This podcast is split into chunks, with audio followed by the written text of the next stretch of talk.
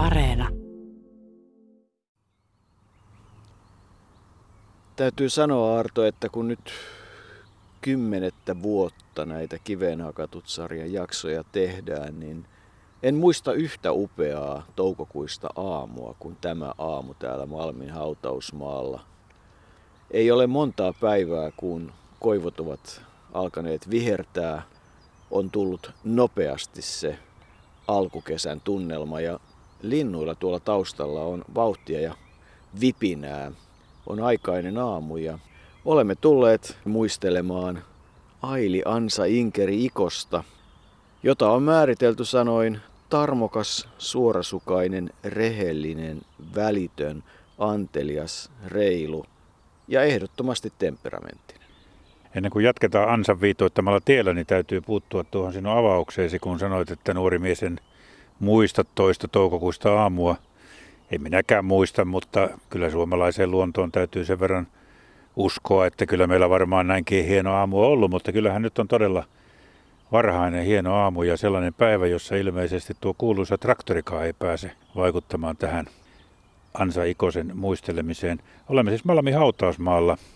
Ansa Ikosen hauta, tuollainen pieni, ruskea, lähes neliömuotoinen kivi, jossa on aika erikoisuus siinä mielessä. Hänet on haudattu samaan hautaan isoäitinsä, isänsä äidin Helenan kanssa, mutta Ansa Ikosen kohdalla kuolin ajasta puuttuu kaksi numeroa. Siinä on vain 23.5.19. Siitä puuttuvat numerot 8 ja 9. Syytä miksi, sitä emme tiedä.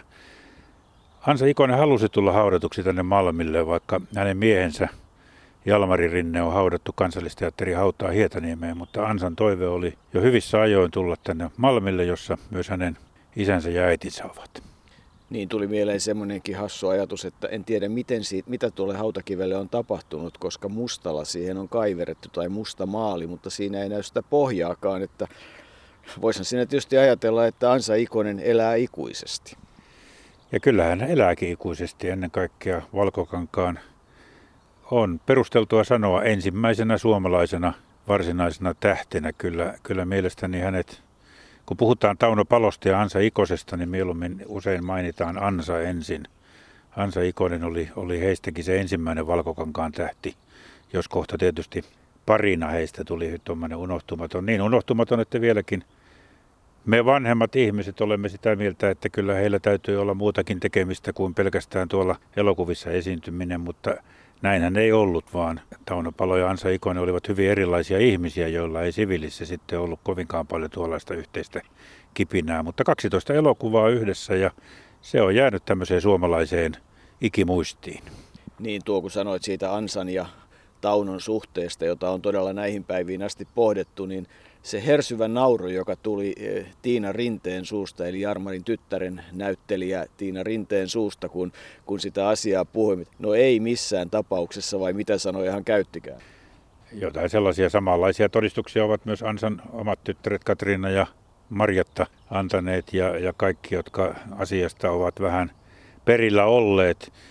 Yksi syy varmasti siihen oli se jo, että, että tuota Ansa Ikonen kun rakastui Jalmari Rinteeseen, niin se oli niin syvää rakkautta, että siihen ei sitten muita miehiä voinut sisältyä. Ja toisaalta sitten taas sellainenkin proosallinen asia suomalaisuuteen tietyllä tavalla kuuluva kuin alkoholin käyttö.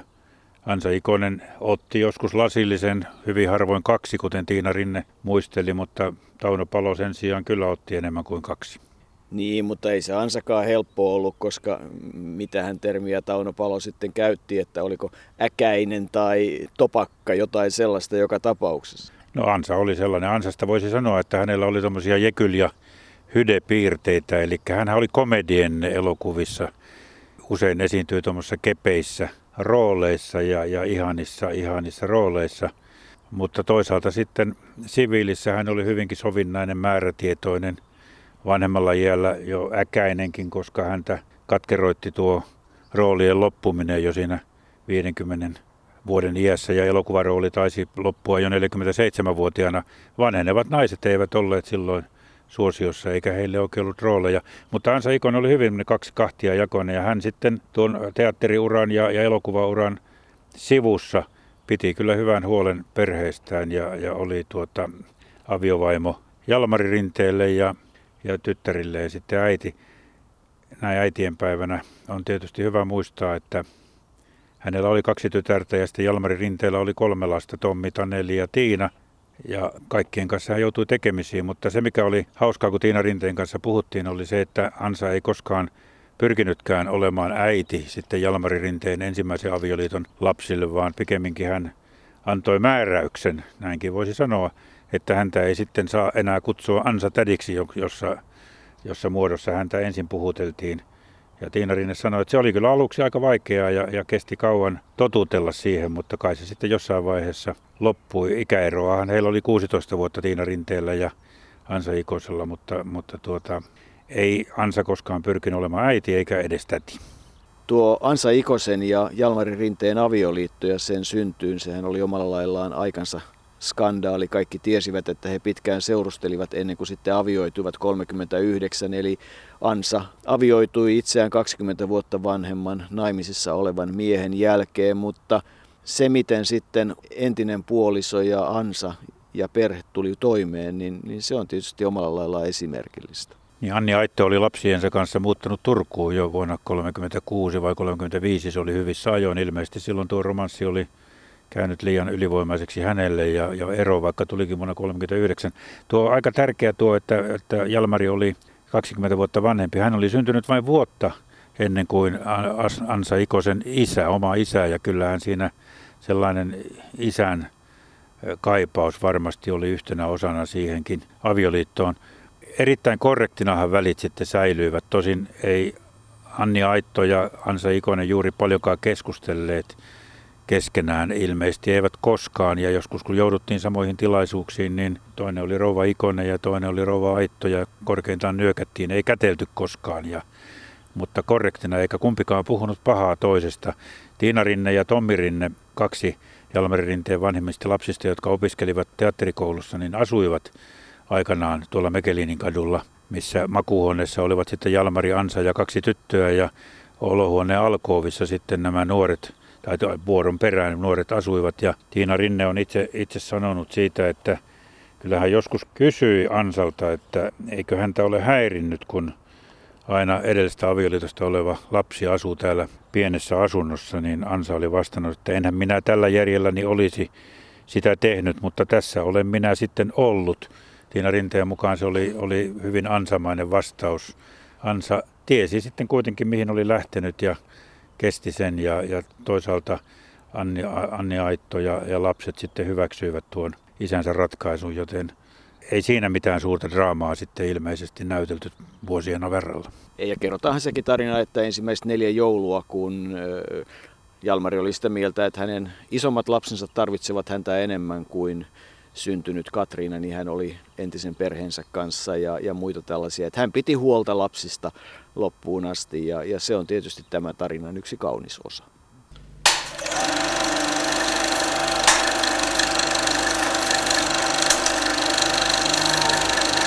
Olen odottanut sinua niin tavattomasti. Pelkäsin jo, että tulisi tullutkaan. Tiukalle se otti, mutta hyvinhän minä sentään klaarasin. Ja nyt meillä on koko kesä edessä. Kukaan ei voi häiritä meitä. Unohdat ystäväni, kun minun äitini saa tietää, että sinun äitisi asuu täällä. Ja kun minun äitini saa tietää, että sinun äitisi asuu täällä. niin, niin. Siitä se tulee vielä pau.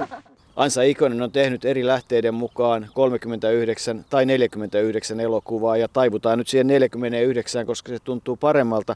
Tauno Palo kuitenkin sataa, niin täytyy muistaa, että yksi hänen luottonäyttelijöitään oli tietysti Eino Kaipainen, jonka kanssa Ansalla oli kahdeksan roolia ja, ja Kaipainen oli sitten hiukan toisenlainen miestyyppi kuin hurmuri Tauno Palo, jota tietysti kansa halusi nähdä, mutta palataanpa 19. päivään joulukuuta 1913 Pietariin. Silloin nimittäin Aili, Ansa, Inkeri, Ikonen syntyi.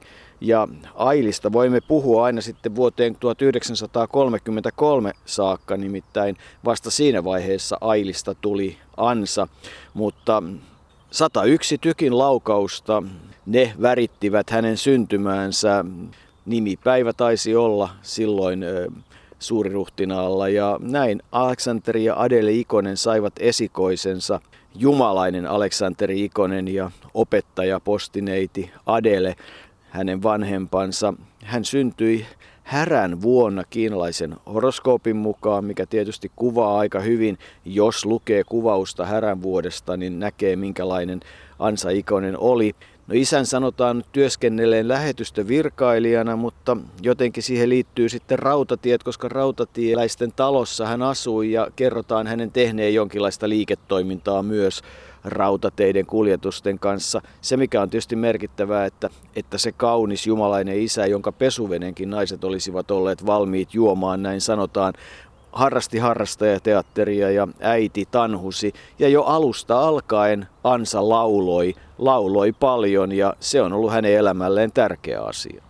Se on varmasti ollut. Hänhän jäi sitten ainoaksi lapseksi vuonna 1914, eli vuosi Ansan syntymän jälkeen perheeseen Pietarissa syntyi toinen tytör Hilkka Terttu Tellervo, mutta hän kuoli alle vuoden ikäisenä keuhkokuumeeseen – ja sitten kun suuriruhtinaskunnasta muutettiin itsenäiseen Suomeen 20-luvulla, niin sinne vuonna 2021 syntyi Aino Katriina. Mutta Aino Katriinakin menehtyi nuorena, joten Aili Inkeri oli sitten perheen ainoa lapsi ja tietysti aikamoinen silmäterä. Mutta kun sanoit, että hän lauloi, niin laulaminen hän oli hänen ammattinsa alun perin, eli lauluopettaja hänestä tuli sitten Suomessa, kun, kun tuota, muuten tuo koulunkäynti jäi vähälle. Mutta Pietarissa jo tuo lapsuus sai sellaisia piirteitä, että siihen hän usein palasi. Hän, ei, ei se toimeentulo ollut kovin hääviä ja nälkääkin nähtiin. Niin, vaikeat, köyhät sotavuodet. Täytyy muistaa, että, että Pietari ja tietysti ensimmäinen maailmansota noin ravinnon kannalta suurkaupunkia kohteli kaltoin ja ei sitä rahaa ollut. Siitä on paljon tarinoita, miten, miten nälkä vaivasi. Joitain kanejakin yrittiin kasvattaa, juuria, marjoja, sieniä ja ja niin edelleen. Ja Hupina olivat jo siinä vaiheessa elokuvat. Mummin kanssa hän jo kävi reilun vuoden ikäisenä. Siitä taitaa olla jopa valokuva hyvin puettuna elokuvissa ja se köyhyys oli aika moista. Sitten tullaan oikeastaan jo vuoteen 1921, jolloin, jolloin se Aino-Katrina sisar syntyi ja Adele muuttaa Pietarista Riihimäelle. Aleksanteri isä jää Pietariin ja, ja tässä vaiheessa, kun he olivat olleet siellä Pietarissa – Tsuhnia eli Haukkonemi suomalaisille, niin Riihimäellä Ailitytär olikin sitten jo ryssä, että tylyä on, ei ole hyvä siellä eikä täällä. Eikä se varmasti tuota lapsuusmuistot siitä paljon parantuneet, kun, kun tuota, hänen serkkunsa Terttu Sinkkonen oli joskus kuullut Ansalta, joka oli eläväinen ja viihtyi praisuissa poikien leikeissä, niin oli kuullut serkultaan, että isoisä oli kerransa tympääntyneenä tuohon riehumiseen sanonut, että tuo Aili se olisi joutanut kuolemaan eikä Hilkka Terttu Tellervo. Se on aika julmasti sanottu ja varsinkin, että kun se kantautui sitten Ansan korviin, mutta elämä on sellainen, se kohtelee ja kyllä se sitten paljon antaakin. No se on 20-luvun alussa Adele muuttaa sitten Riihimäeltä Tikkurilaan. Aili kärsii hinkuyskästä koulukin keskeytyy ja Aino kuolee sitten seuraavana vuonna keuhkokuumeeseen ja Adele ja Aili, siis Ansa Ikonen, muuttavat Käpylään ja alkaa koulu. No sitten seuraavana vuonna Aleksanteri pääsee perheen luokse, kun Aili on 10-vuotias, mutta sairastuu lentävään keuhkotautiin, eli milaarituberkuloosiin, joka silloin oli todellinen kansantauti ja keuhkotauti vei sitten oikeastaan perheestä kolme ja tämä laulaminen tietysti liittyy Ansan elämään sillä lailla, että todettiin, että kun hän lapsena kaiken aikaa lauloi, niin se olisi vahvistanut hänen keuhkojaan niin, että hän sitten selviytyi. Aleksanteri kuoli 31.1925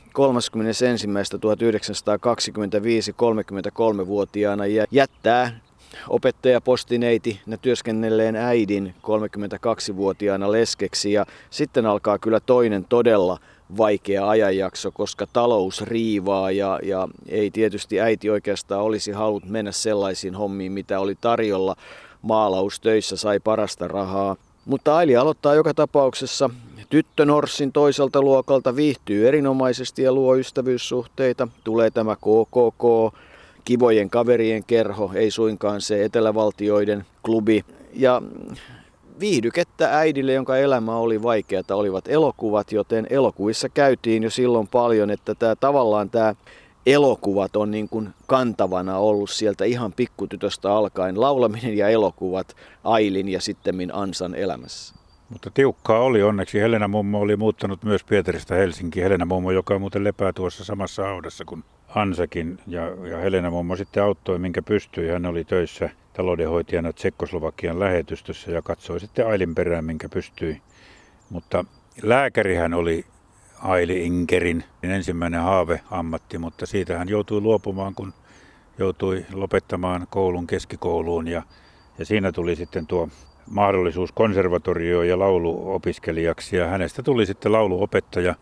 Ei montaa kertaa tuota ammattia Ansa Ikonen kyllä ehtinyt sitten harjoittaa. Muutama viransijaisuus ehti olla ennen kuin alkoi tuo varsinainen tähteys, näin voidaan sanoa. Ja kyllähän vissiin lauluopettaja esitti jossain Suomisen oli elokuvassa kerran, mutta että siihen nämä, taisi olla Suomisen oli rakastuu elokuvassa, mutta että siihen nämä kytkennät laulunopettajan tuohon varsinaiseen ammattiin sitten jäivätkin.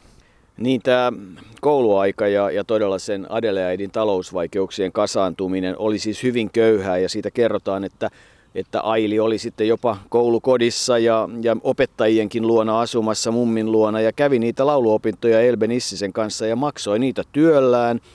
Koulu loppui keskikouluun, eli siihen sitten kaatuivat ne unelmat akateemisesta urasta tai ainakin lääkärin urasta ja ja ne laulun opinnot, niidenkin aikana hän kävi siellä mummon luona aika usein syömässä, koska saattoi olla päiviä, että hän ei ruokaa saanut. Se on aika moinen tarina, tunne, myrsky, kun hän hauskultoi siellä Tyttönorsissa oman ikäisilleen ja pitää näytetuntinsa, saa hyvät arvosanat. Ja ottaa sitten jo jossain vaiheessa myös yksityistunteja. Eletään 30-luvun alkua muun muassa Eino Jurkalta ja, ja pääsee sitten avustajaksi kansan näyttämölle. Elbe Nissinen, tämä laulunopettaja, on siinä oikeastaan aika isossa roolissa ja, ja eletään vuotta 1933 ansaksi muuttunut Aili laulaa ravintoloissa, alkaa saada julkisuutta, tulee tutuksi ja hän on silloin 20-vuotias. Niin monet luulevat, että tuo nimenvaihdos tapahtui sen takia, kun hänestä tuli elokuviin tähti, mutta kyllä se tapahtui hänen mennessään teatteriin. Eli joku järjestäjä siellä totesi, että mikä nimi se semmoinen Ailikonen, Ailikonen, siinä oli I etunimen perässä ja sukunimen alussa ja se tuotti vaikeuksia ja näin sitten Ansa Ikonen syntyi. Hän pyrki elokuviin kyllä, Ansa Ikonen, jo 20-luvulla voimakkaasti. Hän on itse paljastanut muistelmissaan, että elokuvat olivat ne josta hän eniten piti siinä vaiheessa, vaikka myöhemmällä iällä, kun häneltä kysyttiin, että kumpi ura oli merkittävämpi, elokuvaura vai teatteriura, niin hän oli vastannut, että jos teillä on kaksi lasta, niin kumpaa te pidätte merkittävämpänä. Mutta kyllähän Tiina Rinne esimerkiksi todisti meille, että kyllähän Ansa Ikonen puhtaasti oli elokuvatähti, puhtaammin kuin teatterinäyttelijä. Toki ura teatterissakin oli, oli pitkä, ja, mutta ne roolit eivät ole sillä lailla jääneet kansakunnan muistiin kuin nuo elokuva-ura. Erkki Karu Suomi-filmissä oli ensimmäinen, johon hän otti yhteyttä ja Karu katseli sitten silloin jo kahdeksan, silloin hän oli vielä 18-vuotias. Ja katseli tuota aika tanakkaakin tyttöä silloin ja totesi, että ei, ei, ei ette tee sovi elokuviin, että toivottavasti löydätte ammatti jostain muualta. Hansa itsekin piti itseään, ei mitenkään hirveän kauniilla, vaan totesi, että hänen kasvonsa olivat vallan leveät. Eikä hän kaunis ollut, mutta ne silmät, ne olivat ne, jotka jäivät ihmisten mieleen. Ja ja kirjassa unohtumaton Hansa Ikonen on haastateltu jo iäkästä Antti Vainiota, joka oli Kellokosken juhlatalon talomies ja paikalla, kun Hansa Ikonen tuli sinne tuolle rakas Lurjus kiertueelle vuonna 1947 tai joskus silloin siinä main. Ja hän oli käynyt sitten, hän kertoo itse kirjassa näin Ansa Ikosesta, että hän meni kotoaan alakerrasta tervehtimään tuota teatteriseuruetta. Ja Ansa Ikonen oli maskeeraamassa itseään. Ja, ja Vainio jäi siihen juttelemaan ja, ja sitten Ansa katsoi häntä silmiin, kuten puhuessa kohteliasta silloin oli. Ja miksei voisi olla vieläkin. Vähän hän Vainio mietti, että Ansa Ikonen oli ihmetellyt, mitä siinä tuijottelin, mutta niitä silmiä minä tuijottelin. Hänellä oli niin ihmeelliset silmät, ruskeaa ja kultaa. En ole varma, oliko niissä kultaisia pilkkuja ruskealla pohjalla vai toisinpäin mutta en ollut ikinä nähnyt sellaisia silmiä. Isältä kai ne oli peritty. Tämä on merkittävä ajanjakso tämä 30-luvun alku, eli 32 oli se Erkki Karun tyrmäys ja 33 avustajaksi kansannäyttämölle ja 33 myös sitten liittyy laskutoimitusten mukaan se, jolloin Jalmari Rinne on tullut mukaan kuvaan, koska 35, kun kaikki rakastavat elokuvaa tehdään, niin hän toteaa jossakin, että tuo on ollut minulle varattu jo parin vuoden ajan. Ja toisin sanoen, mutta tämä 30-luvun alku kaiken kaikkiaan suomalaisessa elokuvassa, niin se on ollut kyllä erityistä aikaa. Murrosvuosi on oikeastaan 33. Erkki Karu lähtee Suomi-filmistä ja vie mukanaan SF-logon perustaa Suomen filmiteollisuuden. Se on kovan kilpailun aikaa, tuotanto räjähti äänifilmin myötä, eli 31 oli se vuosi, jolloin siirryttiin niin kuin mykästä äänielokuvaan. Sitten nämä olivat todella suuria julkkiksia, aikansa julkkiksia. Omien yhtiöiden lehdet kertovat, että tässä ovat teidän tähtenne ja ja muun muassa tulitikkurasioiden päällä on tähtien kuvia eli etiketeissä ja, ja Ansa oli silloin Suomi-filmin ykköstähti, eli, eli tämä on kyllä kerta kaikkiaan se vuosi, jolloin Ansa ja 1908 syntynyt Tauno tekivät sen ensimmäisen elokuvansa Kaikki rakastavat, joka filmattiin Hangossa ja Jalmari Rinne oli muuten siinä sitten mukana. Ja vuotta aikaisemmin Ansa oli ollut pienessä roolissa Orkon elokuvassa Minä ministeri. Niin silloin Topo Leistelä ja, ja kumppanit olivat sanoneet Ansalle, että nyt neiti Ikonen teistä tehdään tähti. Eli se oli niin kuin selvästi äh, nähtävissä, että tästä on mahdollista saada ja Taunosta ja Ansasta tähtipari, mutta vielä siinä kaikki rakastavat elokuvassa, niin ykköspari oli Jalmari Rinne ja Pirkit Nuotio. Mutta kun elokuva valmistui, niin kyllähän ykköspari jäi sitten yleisön silmissä selvästi tämän niin sanotun alun perin kakkospariksi suunnitellun Tauno Palon ja Ansa Ikosen eh, jalkoihin. Kun puhuit tuosta, miten tuo rakkaus syntyi Jalmari Rinteeseen, niin sehän oli silloin 33 tosiaan, kun Ansa oli 20-vuotias, niin ilmeisesti Koiton eh, talossa teatterissa he olivat tavanneet, tai Ansa oli ensimmäisen kerran nähnyt Jalmari, joka oli kävellyt siitä jonkun kahvion läpi tai semmoisen oleskelutilan läpi, missä Ansa oli istunut. Ja väitetään, että Ansa olisi silloin todennut, että tuon miehen minä otan rakkaus oli syttynyt siinä ohikävelyn aikana ja, ja sitä rakkautta hän sitten kesti ennen avioliittoa kuutisen vuotta. Ja tämä elokuvaura kaikki rakastavat filmistä alkoi, mutta vuonna 1936 ulos tullut Vaimoke oli sitten se varsinainen ensimmäinen hitti. Niin tietysti ei voi olla vielä palaamatta siihen, miten Valentin Vaala löytää tavallaan, löytää tai löytää, onko se järjestetty tilanne, hän katselee ansaa, joka odottaa toimistoon pääsyä, suorastaan ärsytykseen asti tuijottaa. Ja, ja silloin tavallaan löytää tämän yhdeksän kiloa kuihtuneen, eli, eli kova tanssiharjoitus ja muu oli aikaan saanut sen, että Ansan kroppakin oli sitten jo muokkautunut, vaikka ei hän koskaan siis varsinaisesti missään tapauksessa ole tukeva ollut, pikemminkin hoikakko, mutta on muotoutunut elokuvatähden mittoihin. Ja se 35 on tietysti siinäkin mielessä merkittävä vuosi, että hän aloittaa työt kansallisteatterissa ja saa siitä Tessa-näytelmän roolistaan kiitosta. Merkittävää on myös, että samana vuonna aloittaa TV Berliinissä lähetyksensä, joka sitten 60-luvulla Suomessakin vaikuttaa sekä elokuviin että kiertueisiin että kaikkeen muuhun, mutta vaan se vaimoke, huimat arvostelut, Ansa Tauni pari vakiintuu ja hänestä tulee Vaalan tuote. Ja, ja silloin jossain artikkelissa puhutaan muun muassa siitä, että, että jos silloin pohditaan, että onko heillä suhde, niin Ansa oli Taunon mukaan kipakka ja Tauno Ansan mukaan hiukan joi. Jalmari Rinne tulee silloin kansallisteatteriin ja Ansalla on rooli rikos- ja rangaistus elokuvassa. Mutta silloin alkavat myös nämä julkisuuden kirot. Hän oli suuri tähti ja siihen aikaan todella nämä lehdet julkaisivat osoitteet ja puhelinluettelossa sai kaikki puhelinnumerot, että ei kun soittamaan ja pyytämään ja käymään ja nimikirjoituksia hakemaan. Se oli sitä aikaa. Niin, tuo vaimokehan perustui Hilja Valtosen samanimiseen romaaniin ja, ja, ja siinä oli kyllä aika tuommoinen, voisi sanoa, elokuvan tapainen juoni, eli agronomi Esko Latva, jota Tauno Palo esitti, lyö siinä vetoa, että hän menee naimisiin ensimmäisen naisen kanssa, joka tulee häntä vastaan ja on häntä nuorempi. Ja ensimmäinen nainen oli sitten nimeltään Kirsi Leivo, eli Ansa Ikonen, ja siinä sitten tapahtuu kaikenlaisia. Kyllähän tuommoista vedonlyöntiä on saattanut tapahtua myös ihan oikeassa elämässä, mutta se on jo ihan toinen juttu. Kaikenlaista sitä pojat keksivät, että kyllä se ei se nyt niin hirveän kaukaa haettu tuo Hilja Valtosen ajatus ollut.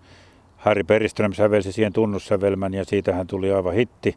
Elokuva kuvattiin Kuopiossa, Viipurissa ja Espoon vanhan kirkon tienoilla ja Siinä oli myös semmoinenkin sävelmä kuin Bulu Bulu, Bulu Bulu, jonka Pirkka-Pekka Petelius vielä levitti, levytti vuonna 1984 ja kymmenen vuotta aikaisemmin Ansahan lauloi vaimokkeen levylle vuonna 1974, kun he Tauno Palon kanssa tekivät vielä levyn Ansa ja Tauno, jossa oli näitä vanhoja elokuvahittejä. Hilja Valtonenkin oli lähettänyt Ansalle sitten kirjeen tuosta elokuvasuorituksesta, joka ehkä ansaitsee maininnan, koska se oli Ansalle erittäin tärkeää, että hän sai positiivista palautta. Teatterista ei ollut siinä mielessä oikein tullut sellaista, niin että elokuvasta tuli. Hilja Valtonen kirjoitti, että olette loistava vaimoke. Sen ovat teille kyllä jo sanomalehdetkin sanoneet, mutta sallin, että minun vaimokkeen äitinä ilmoittaa, että vastasitte täydelleen sitä mielikuvaa, joka minulla on Kirsti Leivosta. Tunsin vaimokkeenne heti omakseni, kiitos siitä teille. Ja kirja jatkuu vielä pitempäänkin, mutta että pääasia oli, että Ansa Ikonen sen sai. Mä luulen, että se on toiminut kyllä aikamoisena kimmokkeena kyllä myös tuleviin rooleihin, että hän huomasi, että hän on löytänyt sen alan ja sen elämänpiirin, jossa hän viihtyy ja jota hän osaa toteuttaa. Kuunnellaan Arto tähän väliin Tovi Ansa Ikosen ääntä, Maria Parikan haastattelu. Se kertoo tietysti Ansasta aika paljon ja sen jälkeen voitaisiin sitten mennä Suomen kuva-aitan haastatteluun vuoteen 1936, jos nyt oikein muistan. Se on nimittäin aika mielenkiintoinen kuvaus siitä tähteydestä ja siitä Hollywood-maailmasta, mitä Suomeen silloin kaivattiin. Mutta nyt siis Ansa Ikonen itse Maria Parikan haastattelussa. Näyttelijä Ansa Ikonen, teistä tuli tähti jo ensimmäisessä elokuvassa Kaikki rakastavat ja sen jälkeen Vaimoke. Ja silloin jo varmasti olitte kaikkien suomalaisten tietoisuudessa. Miltä se tuntuu, että noin nopeasti sitten kuitenkin, kun ura lähti käyntiin, tämä filmipuoli, niin teistä tuli myöskin suomalaisen filmitaivaan tähti? No tietysti hän, hän nuori ihminen on hyvin herkkä ottamaan kaikenlaisia vaikutteita ja, ja, ja, ja tottahan se nyt sitten oli vaimokkeen jälkeiset hän oli niin valtavat, että kyllä siinä olisi päätä tarvittu, että eikö se olisi humahtanut hattuun.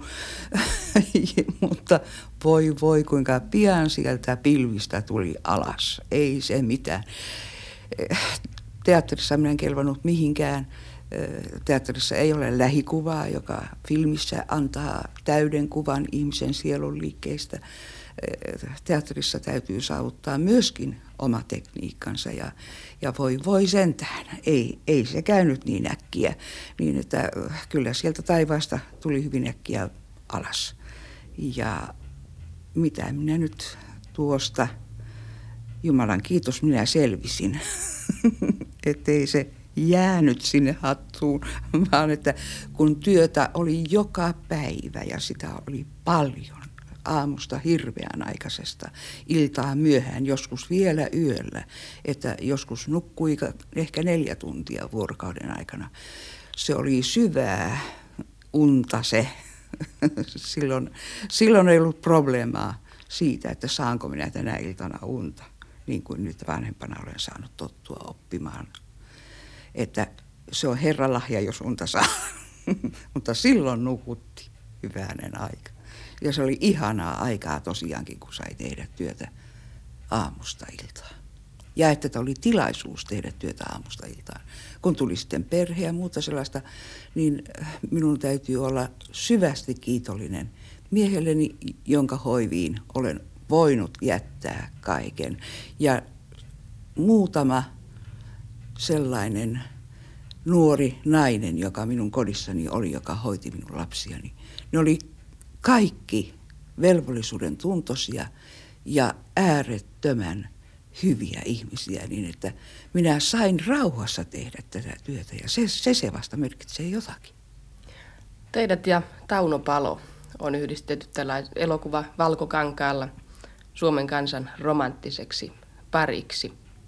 Mistä syntyi aikoinaan sitten tämä käsitys siitä, että Ansa Ikonen ja Tauno Palo ovat Suomen kansan romantiikan tulkkeja? Eiköhän se ole ihmisten omassa mielessä syntynyt. Ja, ja lehdethän sitä toivot, toitottivat, että me sitä olisimme. Mutta kun me jouduimme Taunon kanssa paljon esiintymään sitten myöskin juhlissa, niin kyllä me saimme sen tuntea, että, että ne meidän katsojamme ja kuulijamme, että ne samaistivat meidät jollain lailla yhdeksi, vaikka meillä ei yksityiselämässä ollut. Mutta äh, nämä, emmehän me ole filmanneetkaan kuin 12 filmiä Taunon kanssa. Tauno on sentään filmannut yli 100 ja minä 40 elokuvaa. Että se on, se on oikeastaan merkillistä, että semmoinen syntyi, mutta niin vaan syntyi. Niin, Ansa Ikonen ja elokuva Aitta-lehti 1.36 se on. Siis täytyy muistaa, että filmiyhtiöillä kummallakin Suomen filmillä ja Suomen filmiteollisuudella oli omat lehtensä ja ne olivat kyllä hauskoja lehtiä. Niissä ei muuten vahingossakaan toisten näyttelijöistä ja elokuvista mainittu sanallakaan, mutta omaa sitten kyllä kehuttiin. Mutta mennäänkö hetkeksi kuulostelemaan? Joo, tämä juttu on kyllä aika, sanoisinko, hauska. Eli tässä on pikkuisen niin kuin överiksi osattu kirjoittaa jo silloin, näinkin voisi sanoa. Itse asiassa Ansa on haastateltu siinä vaiheessa, kun hän oli vasta tuossa Kaikki rakastavat elokuvassa tullut jonkun verran kuuluisaksi, eli Vaimoke ei vielä Vaimoke oli tulossa sitten teattereihin siinä vaiheessa, mutta tämä, tämä ensimmäinen kappale, tämä on kyllä huimaa elokuvaa, ja tässä on selvästi haluttu nyt niin kuin vähän päästä tämmöiseen Hollywood-tunnelmaan. Eli näin tuo juttu alkaa. Diiva, jota meitä vastaan Alabasterissa valmistetussa kylpyammeessa tuli punainen angorakissa ei kehrää hänen sylissään. Hän ei harjoita punktrolleria eikä muutakaan terveysvoimistelua Haile Selassien lahjoittaman vihreäviiruisen panterin kanssa.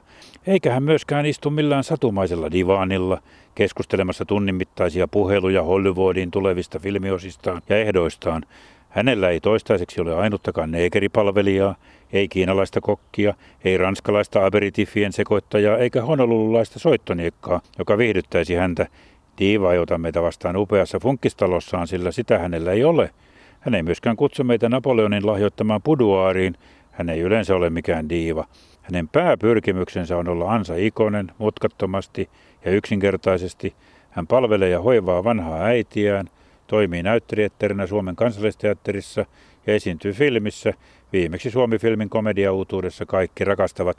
Eli aika lennokas alku tälle haastattelulle, joka sitten jatkuu toisessa kappaleessa, jossa kerrotaan, että miten siellä Ansa Ikonen istuu nahkasohvalla toimituksessa, kun häntä haastatellaan ja pojat polttaa sikaria savuisessa huoneessa, joten sanotaan, että kyllä siinä elokuva-aitan kirjoittajalla mielikuvitusta on riittänyt. Ja hän tunsi hyvin, minkälaisia diivoja Greta Karpot ja Mary Pickfordit ja muut sitten Hollywoodissa siihen aikaan olivat.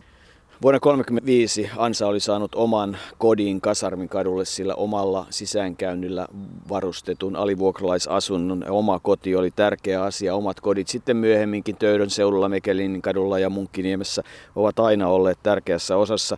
37 Ansa lähtee Suomi-filmistä Suomen filmiteollisuuteen, palkkioriitoja, koska tietysti naisille maksettiin vain neljäsosa suurin piirtein siitä, mitä miehille. Ja, ja näin hän sitten lähtee ja, ja siihen liittyy tietysti sitten tarinoita siitä, kun hän halusi lähteä Moskovaan ja ei saanut viisumia, koska oli tietysti siellä aikanaan ollut ja niin edelleen ja niin edelleen. Mutta sitten alkoi kyllä aika lailla töitä, nimittäin vuonna 1937 ei enempää eikä vähempää kuin neljä elokuvaa. Ja alla on tulinen järvi, koskenlaskija Morsian, kuin uni ja varjo ja kuriton sukupolvi. Kuin uni ja varjo on sellainen elokuva, jota, jota Ansa itse muistelee. Se Ramman tytön Elinan rooli oli hänelle tärkeä. Teatterissa menivät muun muassa etusivujuttu ja Jumalan käskynhaltija. 38 elettiin jo sitten tietyllä tavalla tämmöistä komedia-aikaa, Rykmentin murheen kryyni ja Olenko tullut haaremiin. Ja 39 on sitten monellakin tavalla tärkeä vuosi ennen kaikkea sen takia, että, että Anja ja Jalmari vihitään poikkeusluvalla 24.7., koska Anja on raskaana ja itsenäisyyspäivänä 6. joulukuuta sodan jo ollessa pahimmillaan aika vaikean synnytyksen jälkeen syntyy Anja Maria Katriina Porissa. Presidentin lupahan tuohon avioliittoon tarvittiin, koska karanteeni oli silloin avioeron jälkeen olemassa ja Kansallisteatterissa todettiin Ansa Ikoselle, että välikirjaa ei uusita, jollei näitä asioita saada järjestykseen. Ja Kyösti Kallio tuo erikoisluva antoi ehkä osittain senkin takia, että Kallio oli yksi Ansa Ikosen ihailijoista. Hän kävi teatterissa usein katsomassa Ansa Ikosen näytelmiä ja, ja näin sitten tuo avioliitto toteutuu vuonna 1939. Silloin myös tuli, tai silloin tehtiin kesällä 1939, Ansa, oli raskaana, kun elokuvaa tehtiin. Yksi hänen tunnetuimmista elokuvistaan, ainakin mitä musiikkiin tulee, SF-paraati, jossa tietysti Tauno Palo oli, oli mukana. Siinähän oli muun muassa tämä pot, pot, pot, pot, potkutsain kesken hakkailuja, joka, joka on sitten taas kertosäteen, että länteen, itään, länteen, ei tee mitään, ei tee mitään, länteen, itään, länteen, itään. Ja, ja toinen tunnettu sävel on siinä nuoruuden sävel, joka oli kantava sävel koko elokuvan läpi. Ja sitten muun muassa Näinhän valoisan taivaan, jossa Tauno Palo laulaa siinä Esplanadin pyöreällä kioskilla myymässä olevalle Ansa Ikoselle unohtumattomia asioita. Ansa näytteli matkaopas Ansa Koskelia. Tauno Palo oli taas musisoiva taksikuski Tanu Paalu. Ja sitten monien vaiheiden jälkeen heistä tulee tämmöinen musiikkipari, jotka esiintyvät ja tekevät musiikkia. Se kuvattiin vuonna 1939 kesällä ja siinä oli muun muassa viittaus vuoden 40 Helsingin olympiakisoihin, eli uskottiin vielä, että olympiakisat ovat tulossa, mutta kuten tiedetään, niin talvisota syttyi sitten marraskuun lopussa ja elokuva pääsi ensi vasta toukokuussa 1940, pari kuukautta rauhanteon jälkeen. Silloinhan oli tilaus tietysti tämmöiselle kepeälle elokuvalle ja se otettiin hyvin, hyvin vastaan aika huvittavaa siinä on se, että silloin 39, kun Helsingissä kuvattu elokuva, sehän esitteli Helsinkiä sellaisena kuin Helsinki silloin oli. Ja vuonna 40, kun elokuva tuli ulos, niin Helsinki ei ollut pommitusten jälkeen ollenkaan sen näköinen kuin siinä elokuvassa. Mutta joka tapauksessa se oli hyvä tuommoinen piristävä asia sitten sodan jälkeen. Ja, ja kyllä niitä, kun sitä elokuvaa katsoo, niin kyllähän nämä sävelmät, niin ovathan ne erin, erinomaisia. Ei Georg Malmsteen ne oli kaikki säveltänyt.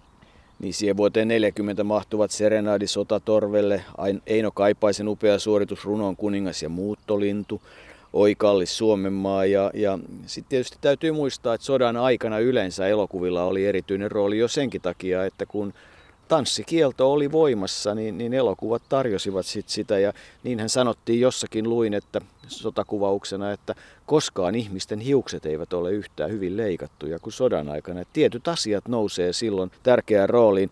No 41 Ansa ja Aku Korhonen täysosuma tulee Ansan ja Taunon kulkurin valssi, joka nyt sitten on jo ihan erityinen asia. Se on kenties oli aikansa suosituin elokuva, jos oikein ymmärsin, niin se on edelleenkin toiseksi suosituin elokuva tuntemattoman sotilaan jälkeen. Ja onhan nämä katsojaluvut ollut mielettömiä, että puhuttiin siis yli miljoonasta katsojasta silloin, kun elokuva tuli. Ennen kuin mennään tarkemmin siihen, niin tekee mieli mainita vielä tuo, minkä sanoit, tuo Runon kuningas ja muuttolintu, joka kertoo siis Runebergistä ja sitten hänen rakkaussuhteestaan nuoreen Emilie Björksteeniin. Se oli vähän vakavampi rooli Ansalle silloin vuonna 40, eikä ja hän piti sitä, piti sitä kyllä ihan merkittävänä roolina urallaan. Siinähän oli kuvaajana, tämä on ihan episodi tai pieni nyanssi, oli Marius Raitsi oli kuvaajana ja sama mies perusti aikanaan, sinäkin varmaan muistat se Marius ravintolan siihen Stockmannia vastapäätä, oliko se nyt keskuskadulla vai missä se oli ja opetti Ansalle ranskalaisen kasvispadan salaisuuden ja sitä Ansa usein mielellään teki sitten myöhemmälläkin iällään. Hän oli hyvä ruoanlaittaja, eli otti roolinsa sitten Jalmari Rinteen vaimona kyllä monella tavalla tosissaan.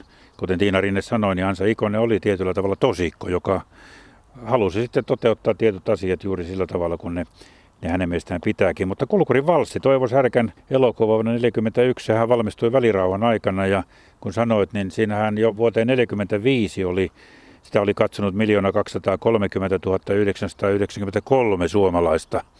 Mitenköhän ne oli muuten niin tarkkaan laskettu? No siinä on ollut laskijat eri elokuvateattereiden ovella. Ehkä. Mutta tuntematon sotilas vasta rikkoi tuon ja kaikkiaan 1 400 000 ihmistä oli, oli nähnyt sen sitten loppujen lopuksi. Onhan se tullut televisiossakin myöhemmin, mutta se oli niin kuin elokuva sellaisena puhtaana lähes koko satu elokuva suomalainen paroni pakenee Venäjältä kaksintaistelun jälkeen, eli Tauno Palo tulee kolkuriksi naamioituneena ja sitten riehuu vähän mustalaisten kanssa ja kaikkia tämmöistä, kunnes tapaa Herttoniemen kartano edessä yllättäen vaunuissa tämmöisen nuoren Helenan nuoren kreivitteren ja antaa hänelle ruusun ja siitä se sitten alkaa ja etenee siihen asti, että Tauno käy hakemassa häistään Helenan ja niin lähdetään kulkurivalssi. Kulkurivalssi sinänsähän ei ole suomalainen sävelmä, vaan se on Vandrar Valsen ruotsalainen sävelmä, jonka perusteella tähän elokuvaan se oli sitten, oikeastaan elokuva oli sen ympärille sitten alun perin ideoitu, mutta se on yksi semmoinen suomalainen elokuva, joka Kyllä sitä kestää katsoa vieläkin. Siinä on musiikkia ja mielikuvitusta ja satua ja se oli hyvään aikaan. Sekin tuli ulos vuonna 1941 silloin välirauhan aikana. Tässä tehdessä tulee nälkä ja, ja kun mainitsit sen Shemarius ravintolan, niin muistan, että lapsuudesta, että siellä oli muuten erityisen hyvää spagettia. No, vuonna 1941 ruokaa oli, oli kortilla ja, ja 42 ja kolme erityisen vaikeita 42 uuteen elämään ja Raatasu, Rantasuon raatajat. Ja silloin Ansa ja Tauno muuten teatterilavalla oikeastaan ensi kertaa koulutiellä ja sitten Molierin oppienita naisia. Ja sille vuoteen kerrotaan myös sitten tarinaa siitä, että Ansalle olisi tarjottu mahdollisuutta muun muassa Pinewood Studioille päästä ja, ja luoda kansainvälistä uraa, mutta ei. 43 elokuva Tyttö astuu elämään ja ja sitten teatterissa muun muassa Ibseniä ja Barettan perhettä. 43, Ansa on siis 30-vuotias ja ura on pahimmillaan ja parhaimmillaan. 44 vaivaisukon Morsian ja sitten tuo Suomisen Olli rakastuu, joka on jotenkin niin hersyttävä tarina. Ja sitten hänen ensimmäinen ohjauksensa, Valtarin nainen on valttia, teatterilavalla mittamitasta tulee Shakespeare ja sinä vuonna hän saa myös sitten kulttuurirahaston stipendin. Sota vähitellen päättyy, tullaan vuoteen 1945 ja, ja syntyy tytär ja siitä kerrotaan semmoista karmasevaa tarinaa, että Jalmarille olisi tullut tieto, että Tommi olisi kuollut sodassa ja ja silloin 44 niin, niin Ansa olisi sanonut, että nyt tehdään poika. No, Tommi ei menehtynyt, mutta Marjatta syntyi 6.4.45 ja samana vuonna äiti Adele kuolee 51-vuotiaana. Sydän ei kestä ja työt jatkuvat. Kesä kiertuu, ettei rakkaus unohtuisi Edwin Laineen ja Leif Wagerin kanssa ja ja on teatteria ja elokuva Nokea ja kultaa Edwin Laineen kanssa. Ja ensimmäisen kertaa jaettu naispääosa Jussi annetaan silloin Ansalle vaivaisukon morsiammesta. Voi olla, että nuo kaikki elokuvien luetteleminen tässä ei, ei ehkä tuota meiltä onnistu, joten mennäänkö elokuvauralla vähän nopeammin eteenpäin. Sitähän kesti aina vuoteen 1961, joka, joka tuota, elokuvaura päättyi silloin vuonna 61 miljoona vaillinki elokuvan, jossa Helgi Heralla näytteli Ansa Ikosen kanssa yhdessä. Se on aika sattumaa, mutta Tauno Palo, joka oli viisi vuotta vanhempi kuin Ansa Ikonen, niin samana vuonna oikeastaan Tauno Palon elokuvaura päättyi vuonna 1961. Viimeinen elokuva tuli Punainen Kyyhkynen, jossa Tauno vielä suuteli Helen Eldeä. Joten molempien ura tavallaan alkoi samaan aikaan ja päättyi samaan aikaan elokuvissa. Sekin on aika merkittävää. Sinänsä yhteinen viimeinen elokuva tuli vuonna 1956 Ratkaisun päivät. Hanno Lemisen ohjaama tuommoinen sodan jälkeinen draama, joka jopa 70-luvun puolivälissä kiellettiin Suomen televisiossa ja Suomessa esitettäväksi, koska se katsottiin olevan niin neuvostovastainen. Se oli sitä aikaa, mutta siinähän sairaanhoitaja Leena Auer ja majuri Yrjö Hartti sitten sairaalassa tutustuvat ja lopussa selviää, että Hartti oli, oli surmannut Leenan aviomiehen jatkosodan lopussa. Syystä kyllä, joka hyväksyttiin, mutta aika dramaattinen tuo yhteinen viimeinen elokuva oli, kun ottaa huomioon, mistä se oli alkanut, kaikki rakastavat ja vaimoke elokuvasta, joten siinä mentiin vähän niin kuin kepeästä komediasta sitten aika tuommoiseen synkkään käsittelyyn. No, ikävystyttääkö tämä teitä? Oi ei mitenkään. Päinvastoin täällä on hyvin hauskaa. Hmm. Vain vähän kuumaa helposti järjestettävissä. Tehdään pieni kierros tuonne merelle, se virkistää. Minä takaan, että minä enää uita teitä. Sinulla on tänään nerokas iltasi. Hmm? Noin hyvä ehdotus et ole tehnyt pitkin aikoihin. Hmm? Minäkin hyväksyn sen. Mutta kuitenkin niin, että ajamme kilpaa. Voittaja saa pullon samppaniaa. Sopiiko? Hmm. Mitä sanoo minun maskotti? Minusta tuntuu, että hän suostuu mieli hyvin. Herra Lähde näyttää olevan uusi raama. Tuo miljoona vaillinki on mielenkiintoinen, ei niinkään se elokuva, mutta se sana vaillinki. Oliko se sinulle entuudestaan tuttu? Ei, mutta voisin ymmärtää, että siinä nyt on ilmeisesti rahasta ollut rahaa jonnekin hävinnyt. Niin, vajeestahan siinä on kysymys. Se oli, se oli vaillinki sana, oli minulle uusi sana ja jouduin sen oikein katsomaan. No, siihen sodan jälkeiseen aikaan tulee yksi tärkeä vaihe, kun löytyy kesäpaikka sieltä läheltä Savonlinnaa Säämingistä, Savukallio eli Ikoiniemi, jonne sitten myöhemmin tulee myös tämä Suviranta eli teatteriväen kesäpaikka. Ja, ja kyllähän silloin muun muassa Ansa esittää Romeo ja Julian Julian roolis, roolia ja niin edelleen. Jalmari Rinteelle 48 Pro Finlandia mitallia, sitten tulee kaupungin laulua ja muita elokuvia. Kassilan professori Masa 50 ja silloin tulee yksi semmoinen tärkeä rooli hänen elämänsä eli Lady Tiisla, joka, joka hän sitten esittää myös 10 vuotta myöhemmin. 51 kirjataan hänen elämässään Mannerheimin kuolema, koska Ansahan oli, partio oli hänelle tärkeä ja niin se oli myös tyttärelle Katelle eli Katriinalle, joka seisoi vartiossa silloin, kun Mannerheimia kuljetettiin Helsingissä, eli surusaatto. Ja sitten vuosi 52 tietysti kaiken kaikkiaan Suomessa tärkeä vuosi, kun on olympiakisat Armikuusella, Akuankka ja Coca-Cola ja sotakorvauksetkin on maksettu. Elokuva, Vaalan, Kulkurin tyttö ja niin edelleen. Ja vuonna 1953 Ansa Ikonen nähdään tanssilattialla Gregory Pekin kanssa, kun tulee tämä meille jo Hella Vuolioista tuttu Tyttö Kuunsillalla elokuva. Silloin hän on 40-vuotias. Niin, ja elokuva oli jäljellä vielä, se elokuvaura oli silloin jäljellä seitsemän vuotta. Rakas Lurjus on tietysti siinä mielessä merkittävä elokuva vuodelta 1955, että sitä edelsi seitsemän vuoden kiertue Joel Rinteen ja Edvin Laineen kanssa. Ja kun katsoo valokuvia, jossa tämä kolmikko semmoisella kolmipyöräisellä topoliinolla kiertävät kiertäneet Suomea. Tosin yhtenä kesänä oli menty junalla, mutta muuten sillä topoliinolla, niin kuten Edvin Laine oli sanonut, että siinä siinä kun ei ollut oikein sijaa, kun meille kahdelle miehelle siinä etupenkillä, niin sitten pieni pyllyisin ansa pantiin sinne matkatavaratilaan tai sinne, missä matkalaukkuja yleensä. Ja niillä vaan Suomea mentiin. En tiedä, miten turvallista on ollut, mutta satoja kilometrejä, ellei tuhansia, sillä sitten kierrettiin. Ja, ja Rakas Lurjus oli kyllä suosittu näytelmä kiertueella. Siinä Ansa Ikonen esittää sekä poikaa että miestä että naista, mutta ei mennä siihen juoneen sen pitemmälle.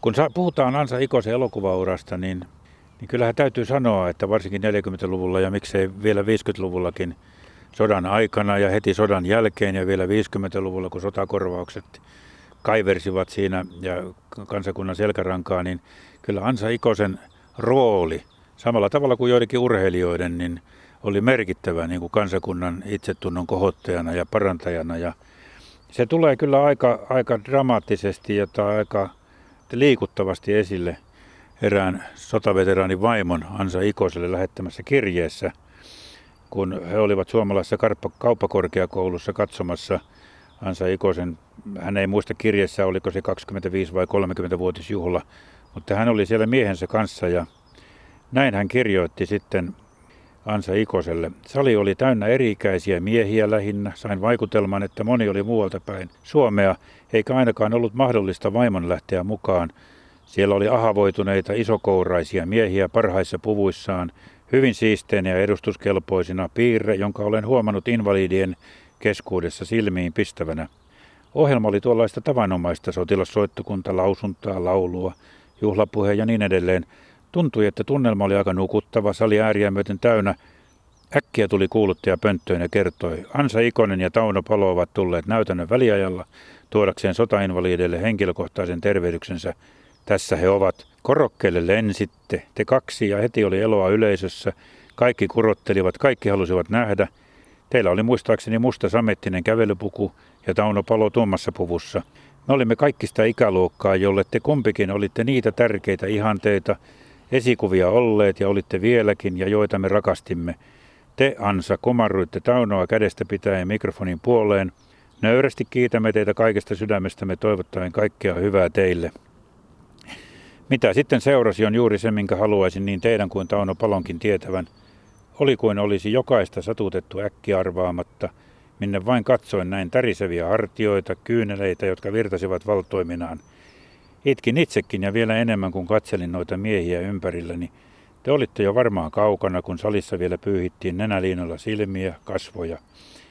Liikutus oli niin raju, etten ole tainnut ennen nähdä – oli kuin olisi äkillinen raju kevätsade kulkenut ylitsemme jättäen ihanan hyvän olon jälkeensä. Olitte symboli siellä silloin olleiden ihmisten nuoruudesta, haaveista, ilmi elävinä kauniina kuten aina. En unohda sitä ikinä. Ihan 50-luvun lopussa äh, Ansa Ikonen on hyvin aktiivinen Iida Alberin patsaan rahankeruussa ja silloinhan tehtiin pientä näyttämöä ja lopulta sitten Raimo Utriaisen esirippu päätetään 61 tehdä ja 72 se 9 metrinen valmistuu. Siihen liittyy se juhlakientue Keisarinna. Ja vuonna 1963 Jalmari Rinne sitten jää eläkkeelle samana vuonna, kun Ansa täyttää 50 vuotta. Ja 64 hän saa Pro Finlandia mitallin 6. päivä joulukuuta eli itsenäisyyspäivänä samana päivänä, jolloin esikoistytär täyttää 25 vuotta. Siihen 60-lukuun kuuluu sitten päämajassa ja se, että Marjatta aloittaa teatterikoulussa. Tauno Palon 30-vuotisjuhlakiertue Rakkautta ristiin rastiin. Jalmari Rinteestä tulee teatterineuvos ja saadaan aikaan se Iida Alberin mitalli ja kaikki mitä siihen sitten liittyy, palkintoja. Ja Gorkin Auringon lapset vuonna 1969, kun Marjatta valmistuu teatterikoulusta ja silloin sitten oikeastaan ne roolit vähenevät ja, ja alkaa se keskustelu siitä, että, että vanhenevalle näyttelijälle töitä ei oikein ole. Jonkin verran olen kuulevinani siellä, siellä katkeruutta hänen äänessään. Jäähyväis kiertoen hän järjesti kevättalvella 81 ja siinä näytteli Rova Phelps ja Sidney Howardin hopeaside näytelmässä, jolle Marjatta Rinne keksi iskevämmän nimen Äiti rakastaa. Oikeastaan on Ansa Ikosen viimeistä vuosista on aika raskasta puhua, koska hän oli todella katkera siitä, että vanheneville naisille ei rooleja löytänyt. Hän olisi halunnut näytellä, mutta se ei ollut mahdollista. Ja sitten kun Jalmari Rinne menehtyi vuonna 1985, niin jo silloin aika sairas ollut Ansa Ikonen. Hänellä oli sokeritauti ja sitten myös valtimotulehdus, jota lääkkeellä pystyttiin hillitsemään, mutta ei parantamaan.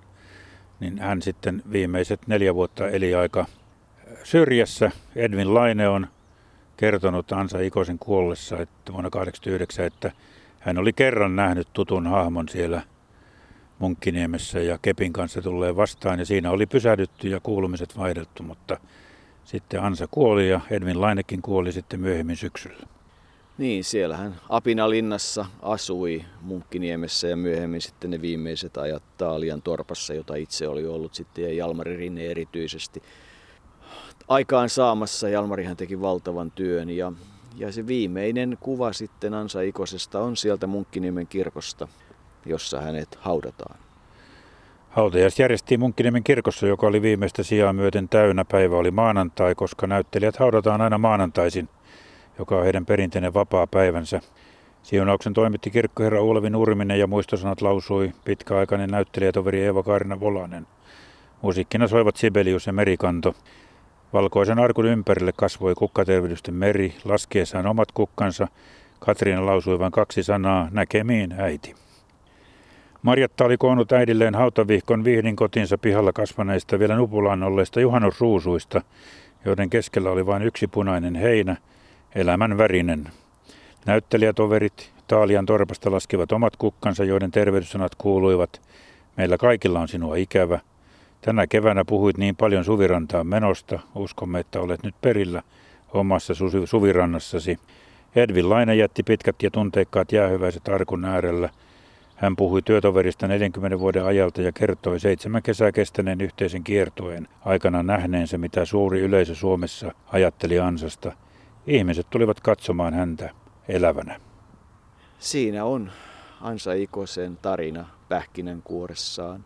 Ei ehkä kovin syvälle mentynä, mutta täytyy sanoa, että tässä toukokuisessa auringonpaisteessa täällä Malmin hautausmaalla – häntä on kyllä ollut äärimmäisen mukava muistella ja ehkä tekisi mieli sanoa, että on jopa hiukan ikävä.